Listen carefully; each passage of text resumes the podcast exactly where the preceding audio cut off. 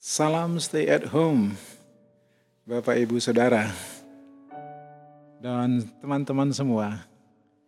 Perkenalkan saya Gusti David Ariana dari PPA 730 Denpasar. Melalui, hmm, kalau bisa dikatakan obrolan santai ini, rindu sekali berbagi bagaimana kehidupan kita jalani dalam masa jaga jarak ini. Di mana semua kegiatan dan aktivitas semuanya kita buat sedapat mungkin dari rumah. Dan ada banyak pembatasan. Ada banyak kegiatan-kegiatan yang selama ini kita lakukan dengan longgar, dengan bebas. Oleh karena di era wabah ini kita harus membatasi diri agar tidak memberi peluang penyebaran meluas meluasnya penyebaran uh, eh, COVID-19 ini.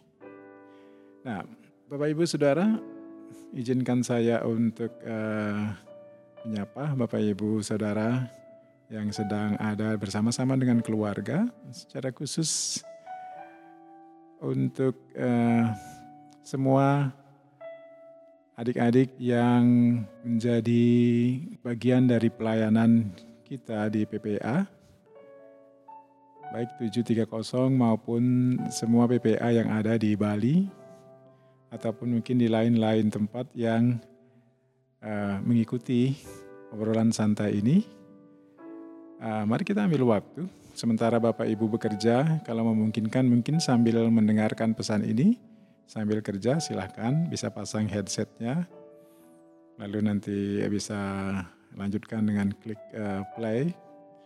Kalau ada teman untuk berdiskusi dalam kelompok yang kecil ataupun mungkin sedang berada di rumah lagi waktu senja setelah uh, istirahat dari semua kesibukan bisa di uh, besarkan volumenya lalu kemudian bisa pasang loudspeaker sehingga semua bisa mendengarkan. Nah, bagi Bapak Ibu yang sedang bekerja dari rumah, silahkan juga jaga jarak. Apakah perlu jaga jarak? uh, kita tahu semua bahwa kita yang ada di rumah, tentu kita yang tahu bahwa kita sedang tidak demam, tidak sedang sakit. Itu pun juga adalah uh, kita terima sebagai berkat daripada Tuhan Mari kita syukuri untuk hal itu. Nah, Bapak Ibu, Saudara dan adik-adik semuanya selamat mendengarkan obrolan ini. Semoga kita semuanya tetap sehat-sehat dan dilindungi Tuhan untuk melewati masa isolasi atau masa karantina mandiri atau apa pun namanya. Semoga kita bisa suatu hari melewati masa ini lalu kemudian kita bisa kembali ke dalam kehidupan normal lagi. Nah, sebelum saya meneruskan obrolan ini, bolehkah Bapak Ibu Saudara, adik-adik mengambil waktu untuk bercerita dan menyampaikan, duh, apa sih perasaannya selama ini? Udah sekian, udah sebulan lebih nih berada di rumah, sekolah dari rumah, garap PR-nya juga dari rumah, main, uh, mau pergi ke lapangan, lapangannya tutup. Atau mau pergi agak jauh, was-was kita.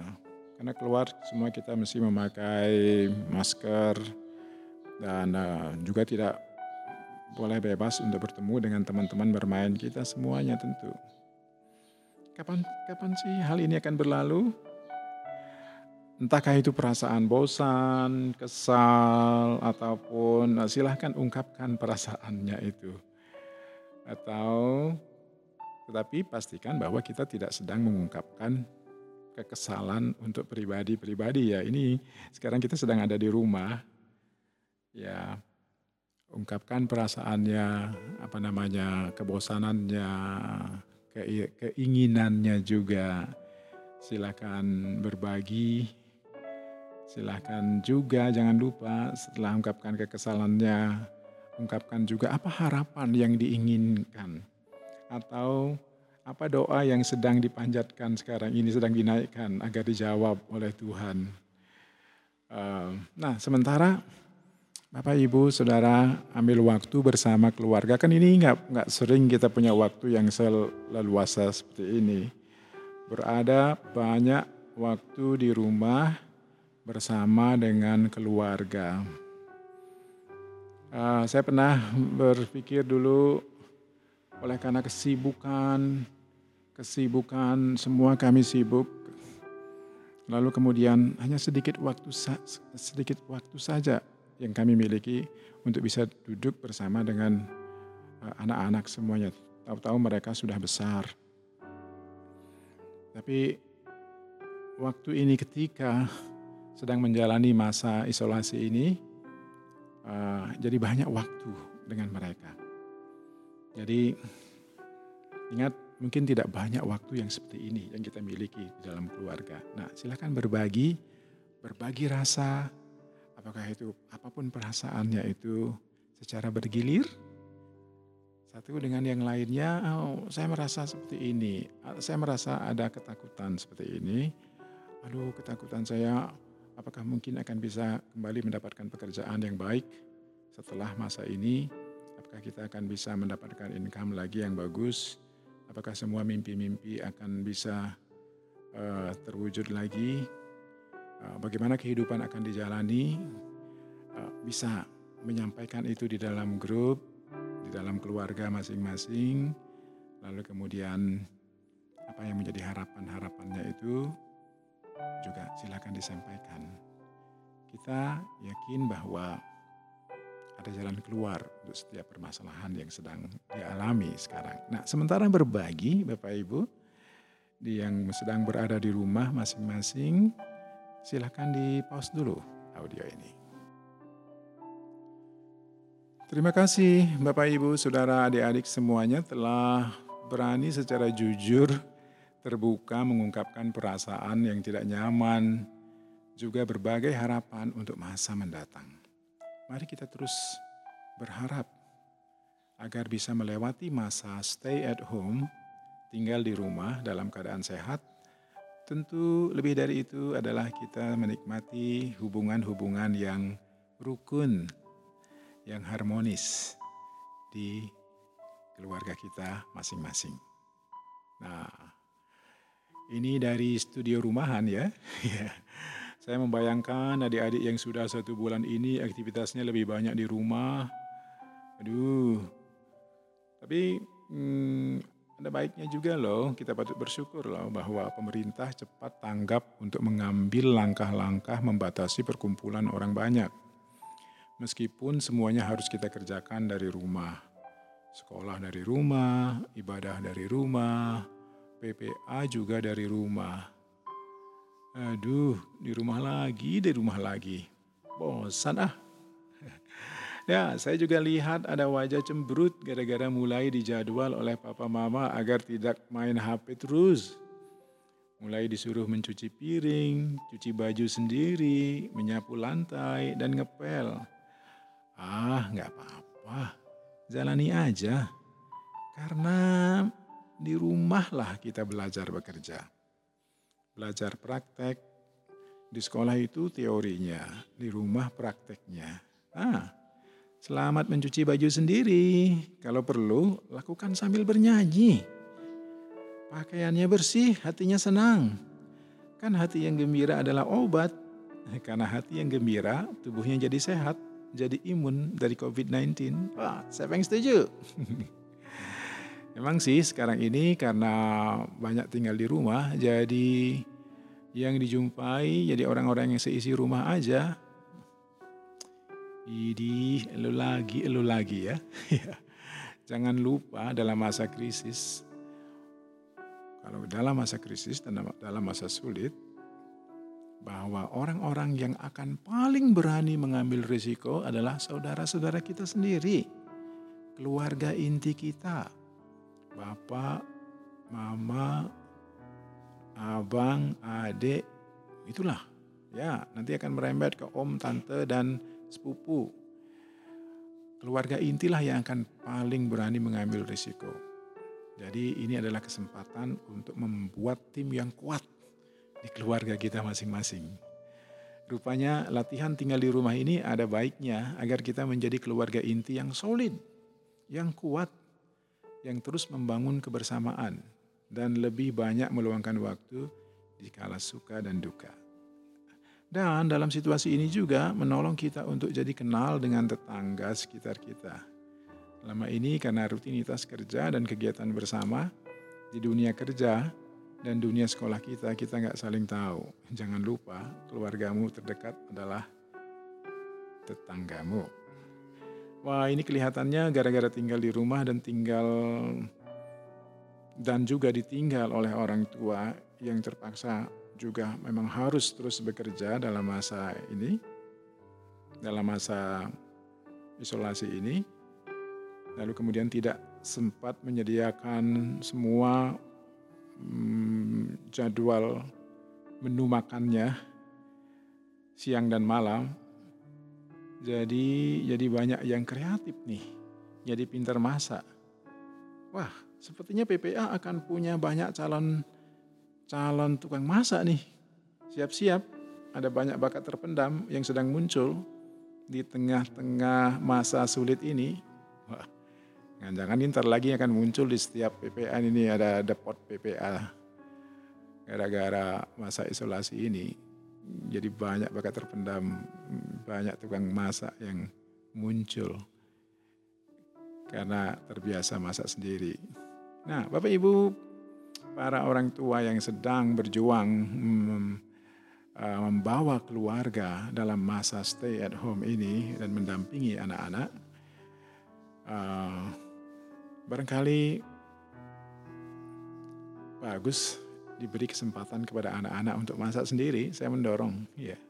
Kami telah memulai hal itu juga ketika di rumah. Jadi uh, membeli beberapa bahan-bahan kue, mulai dari yang mudah, bagaimana caranya membuat. Jadi mulai melatih ataupun mendampingi anak-anak untuk memasak ya. Tentu dalam pengawasan kakaknya yang lebih tua atau yang telah terlatih dalam hal ini. Ah, ternyata pancake buatan anak bungsu kami, Dave Fry, juga disukai oleh abang-abangnya di rumah. Tentu Bapak Ibu, saudara semuanya punya skill yang beragam yang bisa ditularkan kepada anak-anak untuk mengisi waktu ters yang tersedia dalam era stay at home ini. Nah, mana tahu Bapak-bapak yang punya keahlian elektronik bisa mulai juga punya waktu mengajari anak-anak cara memperbaiki barang elektronik. Atau yang punya keahlian montir bisa juga barangkali ada sepeda yang sudah lama, sepeda goesnya, sepeda goetnya yang sudah lama ngangkrak di gudang, keluarin aja. Lalu kemudian mulai bongkar. Ah, jangan lupa, jangan sampai nanti bautnya sisa semua tuh ya. Tentu eh, dalam hal ini ini akan memberikan mm, peluang dan banyak waktu untuk berlatih skill dalam dalam situasi seperti ini. Hmm. Kemarin loh, saya cerita sedikit ya, saya sempatkan diri membeli kampas sepeda karena sudah aus. Dan ketika dipakai turun dari puncak di Kintamani dua kali, ternyata uh, kampas rem sepeda yang biasa saya goes itu udah habis.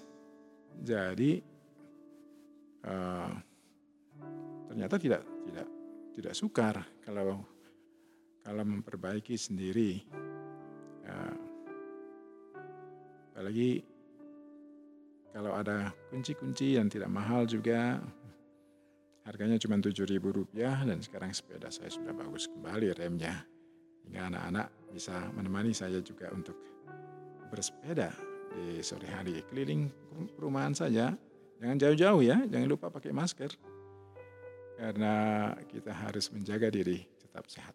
Nah, kembali masih kepada bagi Bapak Ibu sebagai orang tua, orang Anda adalah orang-orang yang hebat yang dipercayakan oleh Tuhan untuk menjaga dan merawat mutiara-mutiara berharga yaitu anak-anak. Selamat meluangkan waktu banyak dengan mereka. dalam era stay at home ini, karena sebentar lagi mereka sudah akan menjadi dewasa dan menentukan jalan mereka sendiri. Ini adalah waktu yang sangat berharga. Mari ambil waktu banyak dengan mereka, dengan anak-anak. Nah, ini juga adalah era tinggal di rumah ini adalah sebenarnya bagi saya sebagai orang tua, ini waktu untuk menolong mereka dan mereka perlu tentunya dalam hal ini diterima seutuhnya. Tugas saya sebagai orang tua tentu dalam hal ini adalah untuk menjadi model dan menjadi contoh bagi mereka dalam menggunakan waktu juga. Bagaimana waktu akan diisi. Ini waktunya untuk menolong mereka melihat melihat potensi yang mereka punya. Lalu menolong mereka untuk menemukan identitas mereka ini anak-anak kita ada potensinya apa identitasnya bahwa apa lalu kemudian ini selamat menginvestasikan waktu, tenaga, dan sumber-sumber yang dimiliki untuk anak-anak kita. Ingat mereka adalah permata-permata yang Tuhan percayakan untuk kita untuk kita buat mengkilat memancarkan sinarnya. Mereka adalah anak-anak untuk dibesarkan. Jadi kalau mereka ibarat permata, mereka itu seumpama permata-permata, itu berarti harus rajin-rajin digosok. Yang harus disepuh supaya mengkilat. Sampai seluruh potensi mereka timbul. Sehingga mereka menjadi anak-anak yang berguna bagi nusa dan bangsa, tentu terlebih bagi Tuhan. Nah, Bapak Ibu, Saudara, di mana pun berada, boleh nggak saya minta waktu sejenak agar Bapak Ibu bercerita sedikit mengenai situasi pekerjaan Bapak Ibu, tentu di dalam keluarga. Anak-anak juga patut untuk menyimak hal ini dan doakan papa mama ya supaya dalam situasi yang sukar ini tetap bisa mendapatkan penghasilan yang cukup dan diberikan kesehatan. Lalu kemudian bisa juga menyampaikan di dalam keluarga masing-masing, apakah masih bisa bekerja seperti biasa? Apakah masih punya penghasilan yang mencukupi? Apakah masih bisa mengatur waktu untuk menemani anak-anak belajar dan bermain dalam situasi ini? Dan Silakan juga kembali menyampaikan keyakinan dan harapan Bapak Ibu yang masih dimiliki sekarang ini. Apa yang dimiliki sebagai harapan dan keyakinan dalam masa tinggal di rumah sekarang ini. Silakan ambil waktu untuk hal itu. Bisa ceritakan kepada anak-anak agar mereka juga mengetahui situasi ini dan anak-anak bisa juga dapat memahami, uh, bisa menahan diri untuk keinginan-keinginan mungkin tidak semuanya bisa terpenuhi dalam situasi seperti ini. Jadi untuk dibawa di dalam doa tentunya agar situasi normal lagi. Bapak Ibu, Saudara dan adik-adik semuanya, Uh, saya juga adalah seorang ayah, jadi yang terus-menerus saya dalam situasi seperti ini saya terus-menerus berjuang tentunya untuk menahan diri agar ketika saya berkata-kata kepada anak-anak menyimak agar kata-kata yang saya ucapkan itu adalah kata-kata yang baik karena kalau saya tidak mengontrol perkataan saya, saya tahu bahwa itu kata-kata yang saya ucapkan itu adalah seperti benih ya. Jadi kalau benih yang baik yang keluar, kalau kata-kata yang baik yang keluar, itu seperti benih. Dia akan jatuh di hati anak-anak. Lalu kemudian itu akan bertumbuh Ya, kalau benihnya adalah benih yang bagus, tentunya akan bertumbuh menghasilkan buah yang baik. Kalau ini adalah benih pohon duri, tentu ini akan berbahaya untuk akan menimbulkan menumbuhkan kepahitan dan sakit hati dan semuanya itu. Nah, seingat saya, saya tidak menggunakan tangan dan kayu untuk melakukan kekerasan untuk mereka. Kalau masih bisa diajak untuk berbicara dalam situasi yang menjengkelkan, uh, berbicara dan menanamkan nilai-nilai bahwa ada konsekuensi dari setiap keputusan dan perbuatan yang diambil pada masa sekarang ini. Yang saya mengerti bahwa anak-anak mereka adalah titipan Tuhan yang harus saya terima apa adanya. Jadi ujian, dorongan, kasih sayang akan menolong mereka bisa menerima diri mereka dan akan berkembang secara maksimal.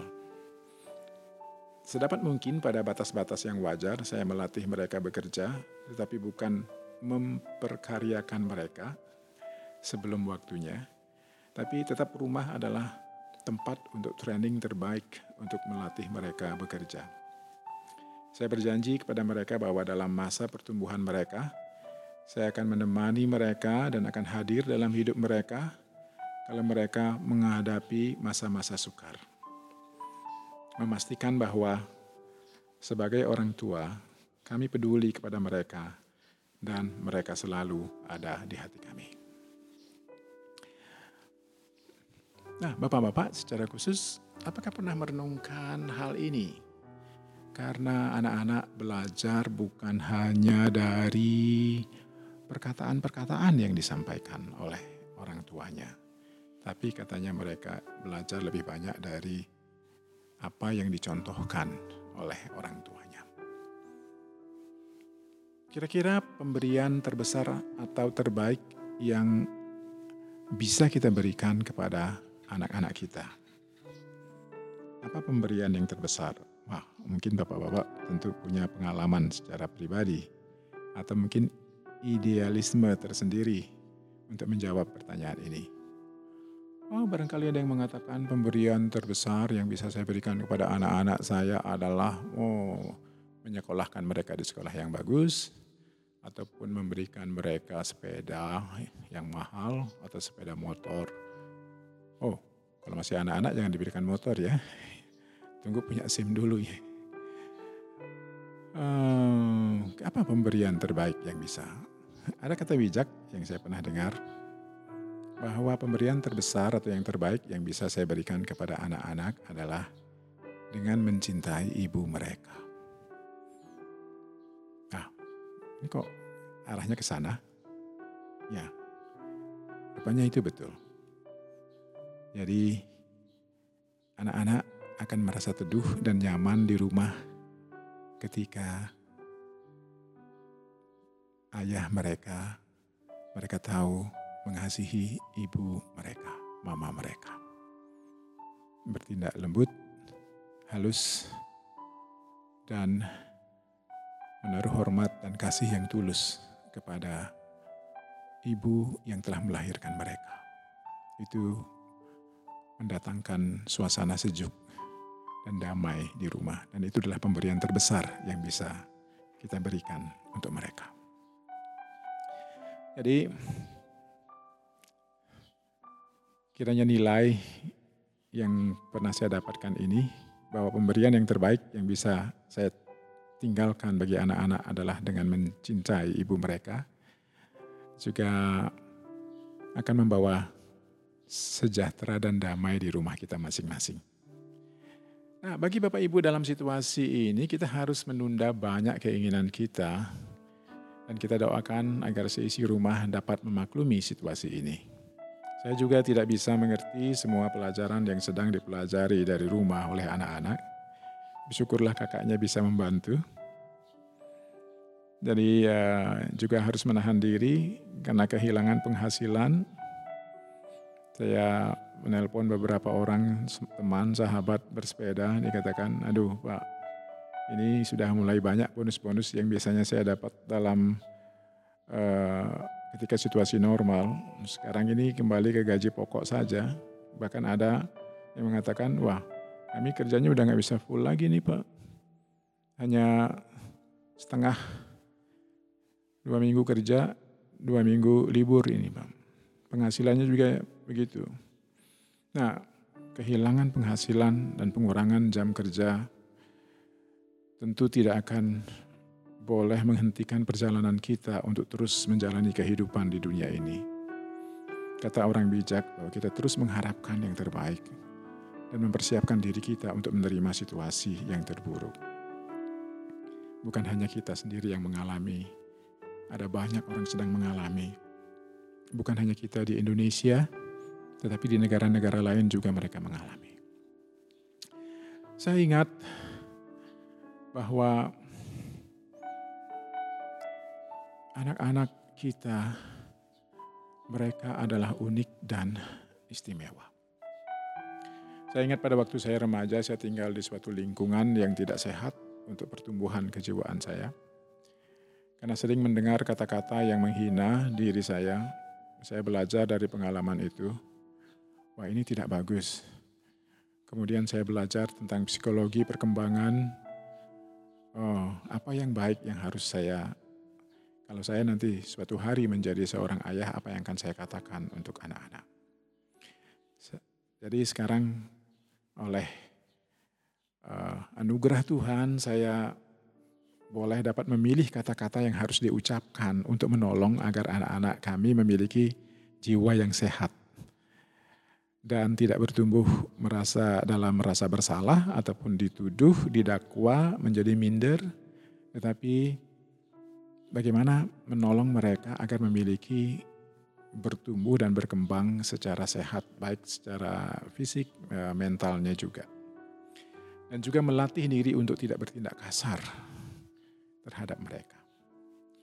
Nah, semua anak-anak laki-laki maupun perempuan mereka seperti yang saya katakan tadi di awal, mereka adalah permata-permata yang Tuhan titipkan kepada kita untuk dijaga, disepuh, nggak ada debu-debu yang melekat di sana agar tampil bersinar. Nah, saya menyadari kalau jiwa mereka tentram karena mendapat kasih sayang cukup di rumah, itu akan menjadi modal dasar yang bagus bagi anak-anak yang Tuhan percayakan kepada kita untuk kita besarkan. Nah, secara khusus bagi adik-adik sekarang yang sedang ada di rumah, kalian uh, perlu melatih diri sedini mungkin untuk belajar bekerja ya. Saya tidak menyesal, saya berbagi cerita. Saya tidak menyesal karena dulu waktu masih di SMP sering membantu paman yang bekerja sebagai tukang. Ya, tukang batu, tukang kayu. Saya ingat ketika dia uh, untuk uh, mengetam kayu supaya menjadi halus, dibuat kusen ataupun dibuat pintu dan saya sering membantu dan merasa sangat penasaran bagaimana cara mengoperasikan alat serut ini, alat ketam ini. Memperhatikannya, lalu kemudian ada gurinda, ada mes, uh, potong, gergaji. Ah, sekarang saya hampir punya semua alat-alat itu dan saya senang bekerja menjadi tukang kayu. Nah, kapan kita belajar untuk hal itu? Justru dari masa muda itu. Saya menjadi lebih cepat mandiri karena dipaksa oleh situasi. Usia 15 tahun, merantau, lalu kemudian masak sendiri, mengatur keuangan sendiri ketika uang tidak cukup, lalu berdoa dan bekerja. Membiasakan diri untuk bekerja. Dan melewati masa-masa itu. Bersyukurlah kalau adik-adik kalau masih bisa tinggal dengan keluarga yang terus mendampingi, menemani agar cita-cita kita bisa tercapai. Nah, sekian dulu obrolan santai kita. Tak terasa ini sudah jangan-jangan ini sudah setengah jam kita ngobrol dan lebih ya. Ingat selama tinggal di rumah, semua semuanya dari rumah, makan di rumah, sekolah dari rumah, belajar di rumah, dan latihan bekerja juga di rumah. Teamwork atau regu kerja kita yang sejati adalah orang-orang seisi rumah kita sekarang. Pastikan ada komunikasi yang baik dengan orang-orang seisi rumah ya. Nah, saya mau cerita untuk mengakhiri jumpaan kita kali ini. Pada suatu malam, ada seorang pencuri masuk ke dalam sebuah toko serba ada. Tetapi yang dilakukan pencuri ini sungguh aneh. Ia tidak mencuri barang-barang mewah yang terdapat di dalam toko tersebut. Tetapi yang ia perbuat ialah menukar-nukar label harga barang-barang di toko tersebut. Ketika ia melihat sebuah mesin tulis itu uh, harga mesin ketik zaman itu yang mahal harganya satu setengah juta. Eh dia mengambil label harga itu lalu dilekatkan kepada sepasang sepatu yang harganya hanya 150 ribu. Ditukar-tukar harganya. Wow, harga sendal yang harganya 50 ribu ditukar dengan harga sepatu yang harganya 500 ribu. Coklat yang murah ditukar dengan coklat yang mahal. Baju ditukar harganya dengan harga jeans yang mahal. Nah, ketika kemudian keesokan harinya para karyawan pemilik toko itu mulai masuk dan bekerja dan segala sesuatu kelihatannya berjalan baik dan tidak ada yang kurang, toko pun dibuka sebagaimana biasanya. Tapi kemudian ketika para konsumen berdatangan untuk berbelanja, barulah kenakalan si pencuri tadi malam itu disadari oleh pemilik toko. Sebab barang-barang menjadi sangat murah, ada yang menjadi sangat mahal. Mereka menjadi kacau dan saling menyalahkan satu dengan dengan yang lainnya. Terjadilah kekacauan di toko itu. Nah, pencuri yang bekerja sepanjang malam untuk menukar nukar label harga itu, dia ada di situ dia manggut-manggut, mengangguk-angguk. Hmm, senang. Sudah timbul kekacauan. Toko itu menjadi kacau dan mereka nggak jadi jualan. Nah, dalam situasi kita ketika kita tinggal di rumah, jangan beri kesempatan kepada si jahat yang ingin mengacaukan situasi sehingga nanti kita tidak jadi bekerja bersama-sama untuk hal yang baik Salam stay at home. Ingat, orang-orang seisi rumah kita adalah anggota tim terbaik kita. Semoga kesulitan akan dilewati dan kehidupan normal kembali.